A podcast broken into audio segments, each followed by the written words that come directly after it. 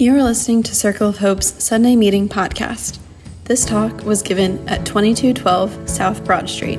For more information, visit us at circleofhope.church. Oh, we're welcoming up Rand to talk with us.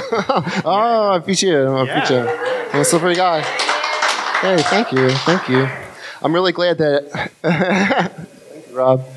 I'm glad that other people like had come up today, like Mabel, that you centered Father's Day, um, and made it special because my talk has literally almost nothing to do with Father's Day. I was worried that this was going to be kind of like the equivalent of like getting socks uh, for as a gift for fathers. If you did get uh, the father in your life a sock, that's fine. I'm sure they're really nice socks, though. Um, yeah. yeah, yeah, yeah. Um, okay, um, kids, are kids already leave? Oh, they beat me to it too, where everything's going so smoothly. I just come up, the kids just leave, everyone knows when things are supposed to happen. That's good. Um, so I have a slideshow that goes with this. Can we bring that up? Oh, nice, Ethan. Yeah.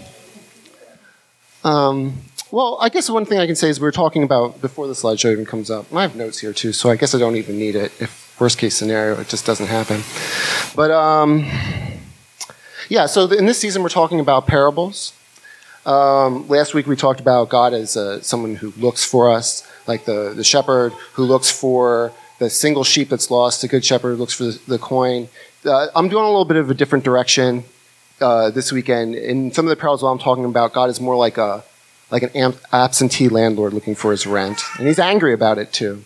Um, so, like, how do we um, how do we how do we square that though? Because that's a biblical image of that uh, Jesus gives us of God. So, how do we square this uh, Jesus the good shepherd, uh, Jesus the angry landlord? Um, I'm going to talk about it. I'm going to talk about it because I um, I'm, I'm, just I'm just going to go with it. We're going to go on. So um, so before I get into the parables, I would kind of want to just lay down some groundwork about like what I think about parables and what they're for, right? Um, so when we do like godly play, uh, this is I also work with the kids. I'm part of the kids team. Join it, guys. We need more people. And um, uh, when we bring out a parable, we bring them out in a golden box. Oh, there it is. Yeah. So just go to the next slide. Yeah, we bring out a golden box just like that, and we say like, oh, what what could this be, children? oh, this box is gold, there must be something valuable inside of it, because gold is very valuable. But uh, actually, what's inside of it is much more valuable than gold. It's a parable. Um, it's a parable. Parables are, you know, I mean, kids will believe whatever you tell them. So um, if you say it the right way. Um, um, but anyways, you know, and then we go on to say like parables are like a gift that you uh, that were made for you before you were born. And, um, and, you know, I think that's all true, actually. I think that's good. But I, think with this crowd, I can go in a little bit more about why parables are meaningful. And I just think parables are uh, a tool that we can use to slow down, that we can use to reflect, uh, that we can get meaning out of. We can wrestle with them to get meaning out of them and truth out of them. They're kind of like the ring uh, inside which we can wrestle God, kind of like in the spirit of Jacob in the Old Testament. You know, Jacob wrestled with God, and he was transformed through that process. He became Israel. He got a limp, but he did. He pinned God too, which is very impressive because in my personal experiences with wrestling with God, he's kind of like a like a greased hog. He's slippery. He's a slippery guy, and uh, the truth is the truth is slippery. Um, but and even though parables won't do it perfectly, they will point us in the direction of like I feel like big T truth. Let's let's go to uh, the next slide. So what do I mean by that? Because uh, like I said, truth is slippery. Whenever I talk about truth in church, I like to invoke Pontius Pilate, who's up there. This appears to be a picture of Jesus with Pontius Pilate, but it's actually um, a picture of a, a, production of Jesus Christ Superstar from like the 90s. That's why everyone's white in the picture. Um, it's not actually from that time period. Um, but anyways, the reason I like to bring up Pontius Pilate is because he's a man who's uh, completely subsumed in uh, what I call socially mediated small t truths, right? Um, and what I mean by socially mediated is just like they're things that are true to us because we got together as a group, as a society, and decided they're true. These are things like things like race, things like money. You know, they're not like measurably true, objectively true, but they they affect our lives and they guide us, uh, you know, profoundly, profoundly. When I'm saying they're not big T true, I'm not trying to dismiss them at all. They're very important because uh, Pontius Pilate is completely subsumed to them because his job requires it. He's a politician, uh, you know, and he's a good centrist. He, he just follows the, uh, you know, kind of like common sense notion of what's true. He asks what truth is, and then he answers his own question. He goes to the crowd of people. He finds out what's going to keep tribute to Rome coming in, what's going to get me my job, and then that's the truth. And uh, unfortunately for Jesus, that means it, it, his, on the chopping block. But like, um, Jesus is concerned with the bigger truth. The parables are concerned with the bigger truth. But it's hard to separate these things. I don't think there's any systematic way of doing it. Um, so we just have to be careful. That's why I think we have to be a little bit, uh, a little bit humble in, the, in this thing as we try to get towards truth. And uh, another aspect of truth is that it's not a zero-sum game. Some things are kind of true, like are true enough to work. For example, um, in my job, I do research, psychology research, neuro, neuropsychology research with people who've had strokes. And in that field, we, we treat the every mental we, we're reductionist, and what we mean is like every mental function, like every mood you have, every thought you have, is reducible to a biological thing happening in your head, right? And um, it works for research. It's not completely true. I mean, there's some problems with it. So, like, for example, to say like pain is just a cell firing in your head kind of takes away like the like pain is an experience, right? You can't define pain outside of the sensation of pain itself. So, and that's like how a lot of consciousness things are. It's very circular. So there's a logical problem with saying that all uh, all mental states are physical states, but it's true enough that we can learn interesting things about the brain, useful things about the brain with doing it. So we um, so we go with that model, even though it's not 100% true. So I'm just saying all this stuff in a really rambling kind of going by way because. Uh, uh, I want to say that I don't want to push for acknowledging these things, push for like a single, like definitive um, interpretation of these parables that is like true, right? I think that that can be counterproductive. I think God is big enough to um, to handle a lot of truth. Like God could be like in my uh, 600 pound life. He's big. He could do it.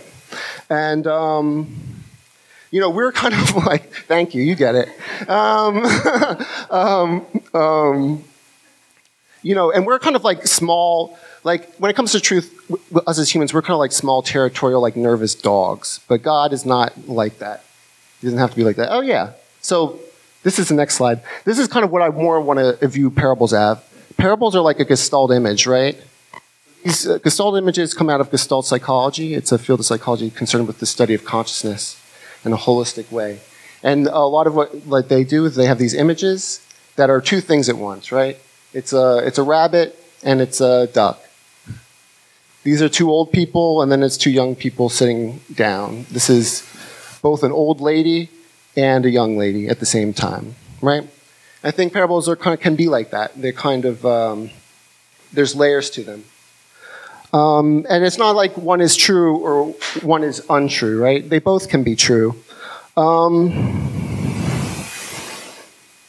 and we already understand the Bible like this. We already like read it that way. We have allegorical takes on the Bible, literal takes on the Bible, moral takes on the Bible.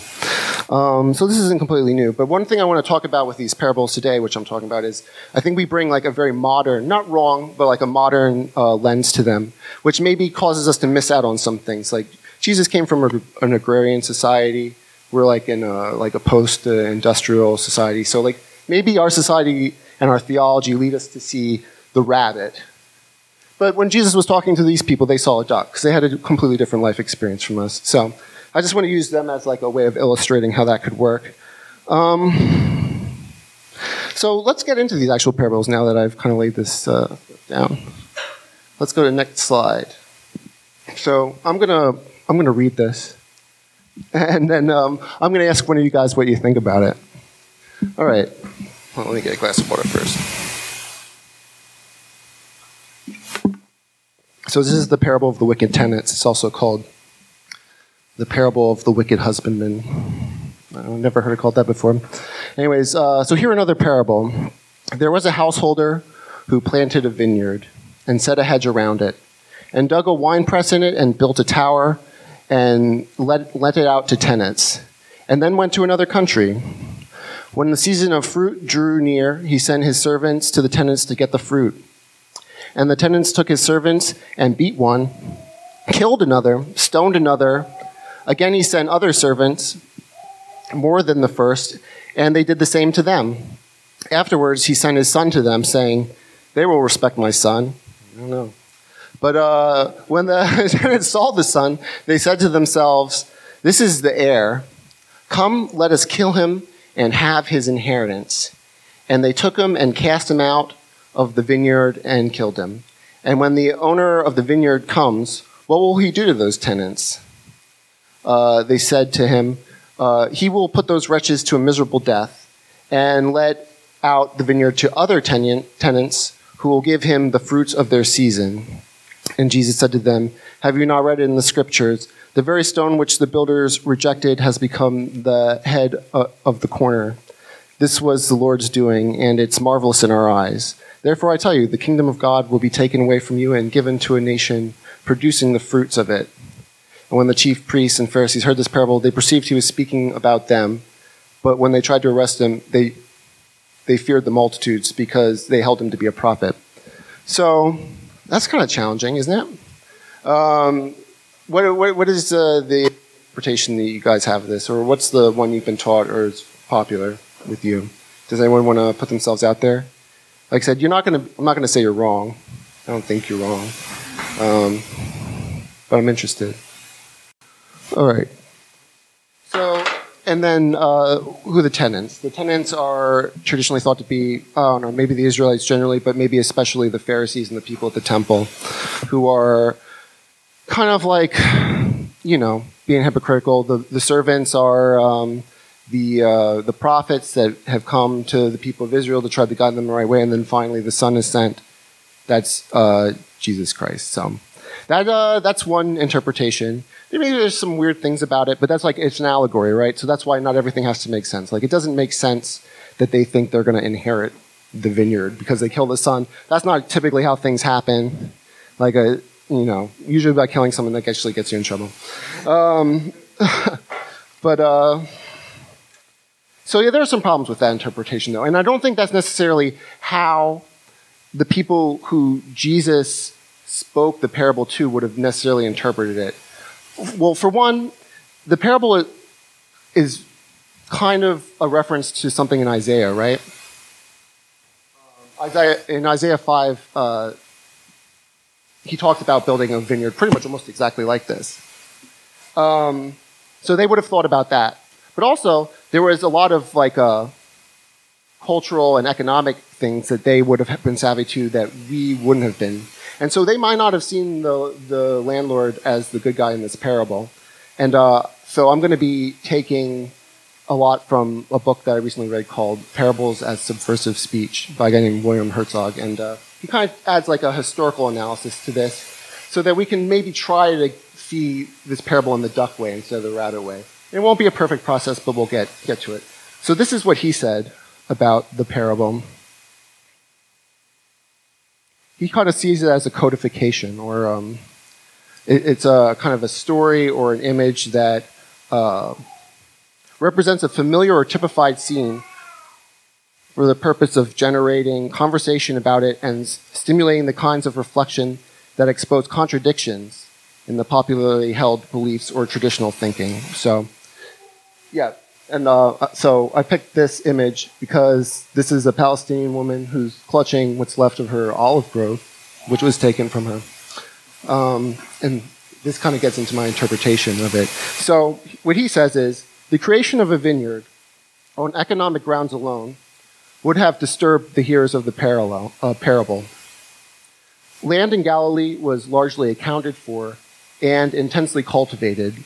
So a man could acquire the land required to build a vineyard only by taking it from someone else. And the most likely way he would have added the land to his holdings was through foreclosure on loans to free peasant farmers who were unable to pay off the loans because of a poor harvest. also in, I mentioned how this is like a reference to Isaiah, this whole parable is. In Isaiah, uh, in chapter 5, right after they explain the, um, the building of the, the vineyard, one thing he, he, the prophet laments is, Ah, you who join house to house, who add field to field until there is no room for anyone but you.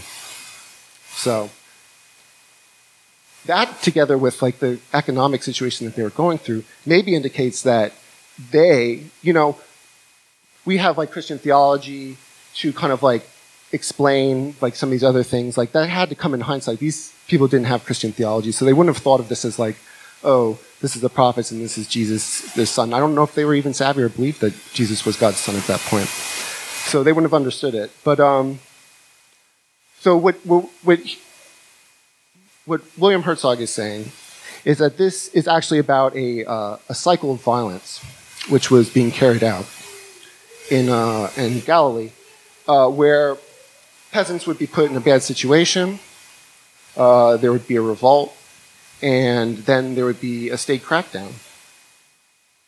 And this happened constantly. In Acts, this happened during Jesus' childhood. He would be very familiar with this cycle. In, um, in the fifth chapter of Acts, they, there's a reference to a uh, different messianic movements because uh, one of the teachers is trying to convince people not to beat some of the early Christians to death. And, and he mentions uh, a guy named Judas of Galilee who was in Galilee uh, when Jesus was a kid. And he, he, his main thing was he was opposing the, the, um, the, what is it when they count everyone? What's the word for that? The census, yeah. He was opposing the census by burning down farms. He had leaders, armed revolts, and stuff like that. And it mentions in, uh, in the Bible that he was scattered and he was killed for his actions. And also Josephus, who's a historian, mentions him as well. Uh, but he, also, he doesn't say what happened to him. Um, so this is about, yeah, so this parable is about like a cycle of violence that happens. And it's codifying it. It's codifying a situation. It's getting them to think about these relationships. Um, so, to quote uh, do another quote. Um, the parable may codify the futility of armed rebellion, but it does more by exploring the themes of ownership, inheritance, and heir. It calls into question the accepted versions of these themes and undermines their credibility. So, how can the oppressed reclaim their honorable status as heirs if violent revolts end in futility? And uh, are there other ways to assert their claims? This is a good question for us even today, right? Because the state has a monopoly on violence. It's very powerful. When you uh, oppose it on the basis of violence, you're playing the empire's game on their own terms, right? So you have to be creative about how you how you set these things up. Um,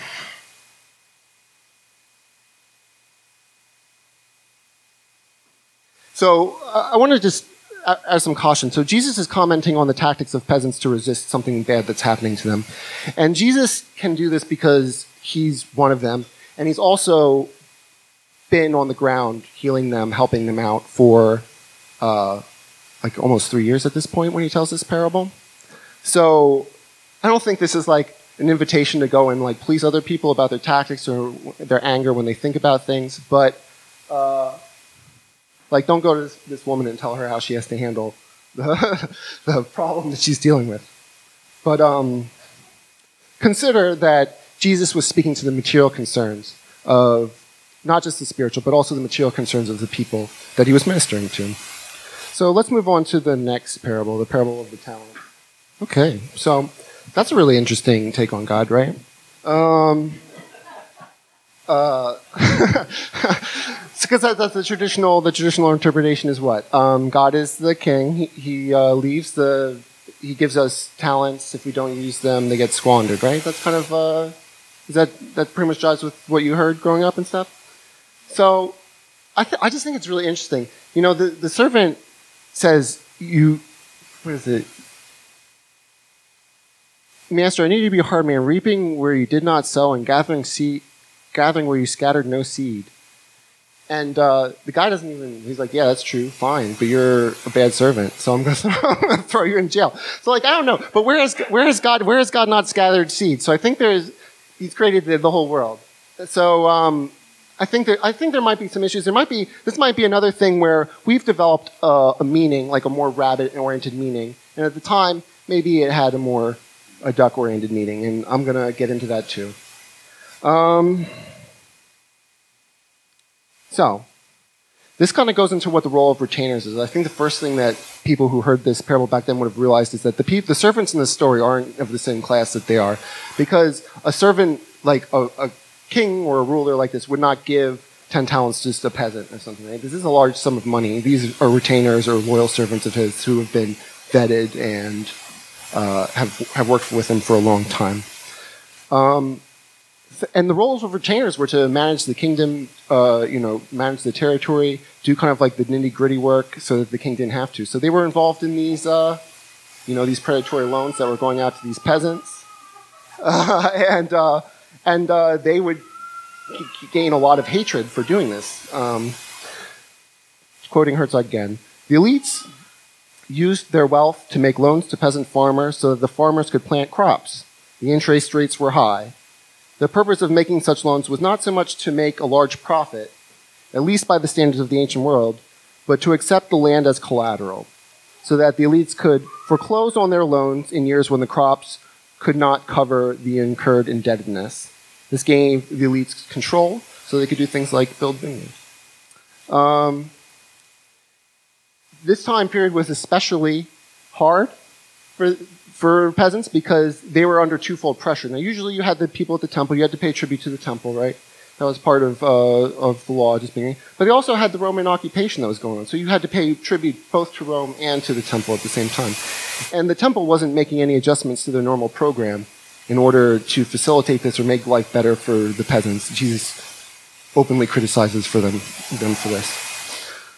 Um, so, in this, in this version of the parable, the, the third aristocrat is actually the hero. He's kind of like a whistleblower.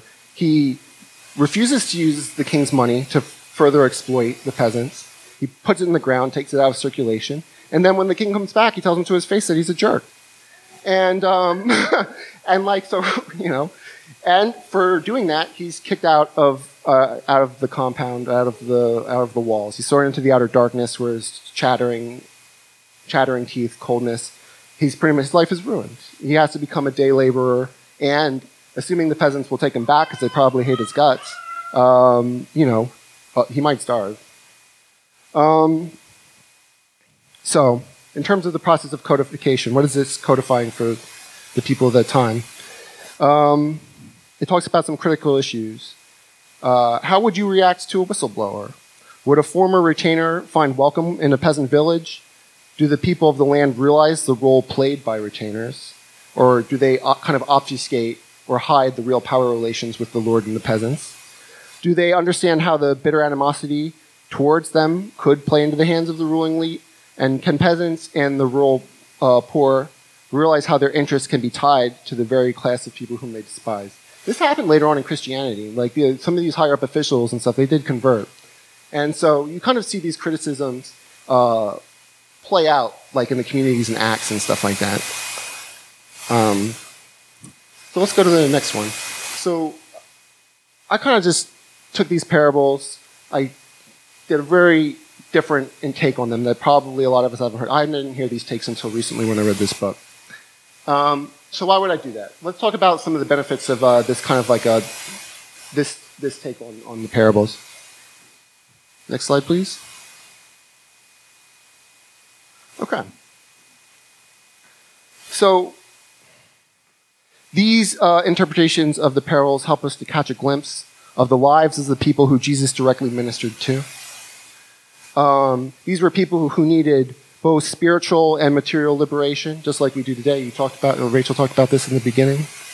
And Jesus was not aloof to any one of those concerns. He was in for the whole thing.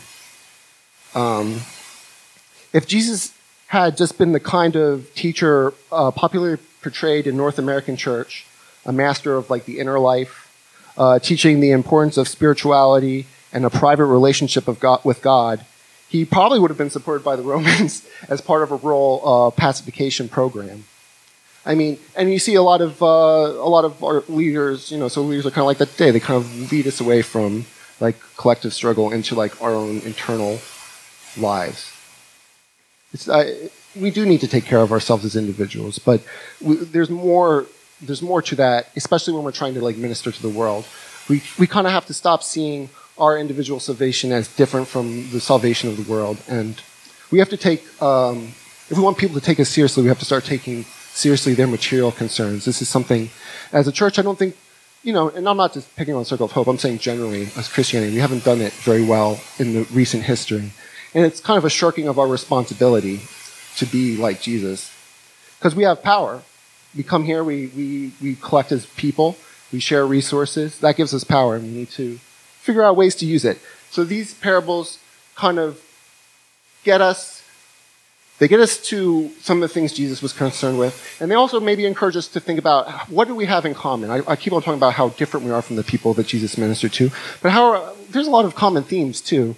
You don't have, I don't think you need like a really like crazy imagination to see we're, we're in some of the same situation here as they were back then.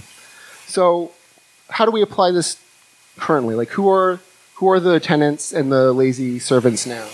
We'll go to the next.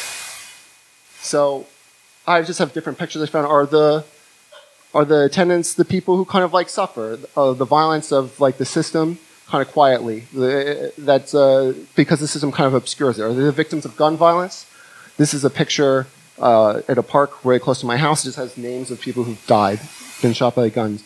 You know, and nothing's being done about it, right? You know, the cops don't really have an answer. We don't have an answer as a society. Um, are they the people who are suffering gentrification? Again, just as silently, like uh, a form of violence masked uh, under the system as a legitimate thing. You know, people being displaced by economic forces. Are they the people who think them, of themselves as heirs to something, but they feel like they don't have that anymore? That's why I have a picture of these Gen 6 people. I know probably don't care for them very much. I don't. But like they're stuck in a cycle of violence too, right?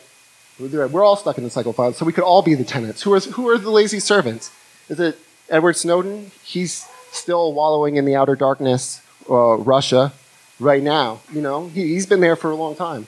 Is it Chelsea Manning who who blew the whistle on the military and you know them targeting civilians? Spent a long time in jail for that.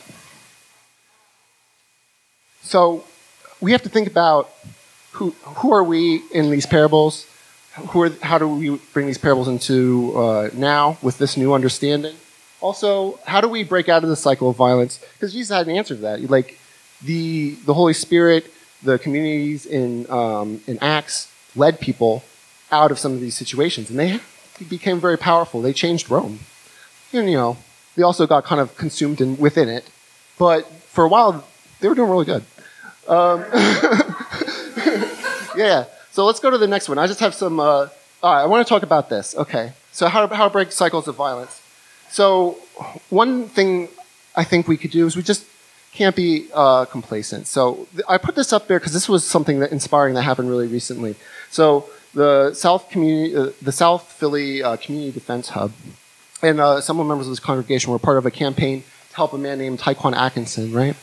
He um, he was charged with killing a police inspector's son. He was found innocent, but then because of the person who he killed, uh, there was an attempt to kind of get even with him, even though he was found innocent he was kind of uh, there were some misdemeanor charges that he collected in prison while he was in prison for something he didn't do, right? So that's a little bit weird.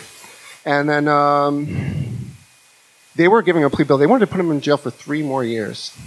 Uh, that's that's the deal they wanted to give him. And uh, but you know we didn't go there and we didn't like start trying to blow up the building. And we didn't uh, and we didn't just sit back and pray for him and hope that it worked out for him. You know, people went out and they were we, we were at the, this is pictures at the district attorney's office. They were out there. Uh, you know, God bless Stacy, Tyquan's mom. She chased down a car that she thought Larry Krasner was in there. I'm not sure if he was even in there, but she chased that car down and she yelled at him. And then other people were just screaming into the thing. This is real nonviolence. It's it's not sitting back and doing nothing. It's confrontational. It's, it's a form of confrontation. And um, so I think preparing ourselves, uh, normalizing that kind of thing. Um, walking that line, that's, uh, that's an important co- uh, aspect of this. Um, recently, some of us read a book called Quaking of America. I think one of the, it's by, um, Resmaa, yeah, Menakem. And um, one of the things, one of the concepts from that book that I really liked was the concept of uh, clean pain versus dirty pain, right? Clean pain is kind of uh, the pain that we uh, experience just as part of the human condition. You know, someone we love dies, we don't get something we want, um, that kind of thing. It's unavoidable. And dirty pain is the pain that we put ourselves through in order to avoid dealing with the clean pain and then resolving it. So, like, you lose a job and then you blame minorities or something like that, or like maybe say you're in, you're doing drugs and instead of feeling the pain of of uh, of uh, withdrawal, you choose to continue the pain of being an addict, right? So yeah, I don't have an answer. I don't think there's a definitive like systematic answer right now, but we're in a process now where we need to start thinking about these things. So I have some invitations. This is my last slide. All right, yeah, so I'm plugging. I'm plugging stuff now. Because I have invitations for things that I want to try out. We'll see. We have to experiment with these things, think about it. Um, so, well, okay, we have the Juneteenth uh, redistribution. We did this last year. We got like $30,000, so we distributed to uh, black congregants. And this one is specifically focused for kids and education. Our goal is 16,000. I'm not actually savvy on how you donate money at this moment, but I think they're setting something up, and maybe someone else can tell you. That's good. That's good. I mean, that kind of uh, brings to mind the uh, retainer who gave up his privilege in order to stop exploitation. You know, like we're trying to put our money where our mouth is, uh, give some of the stuff that we've given. You know, it's a redistribution. It's not. It's not a uh, reparations. We can't. We don't have the power to do something as big as that, but we can start trying to model something positive. Um, I'm really convinced now that I think we need to start working around this gun violence issue. I think uh, a lot of people are directly affected by it.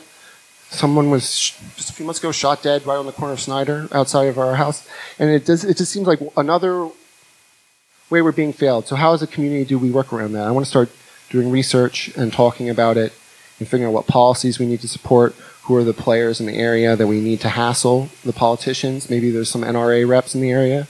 Who do we who do we talk to? How do we start figuring this out? we can do this as a community and we can minister to the community through this kind of work. And I think it will be appreciated because everyone knows it's crazy. We just need to figure out what to do. Um, I'm also going to do, just on a more educational uh, and internal kind of thing, uh, a liberation theology reading group. I want to read the book, uh, uh The Crucified People, uh, by Ignacio Ellacuría, um, who was a, he was an organizer in South America. He was killed for his work.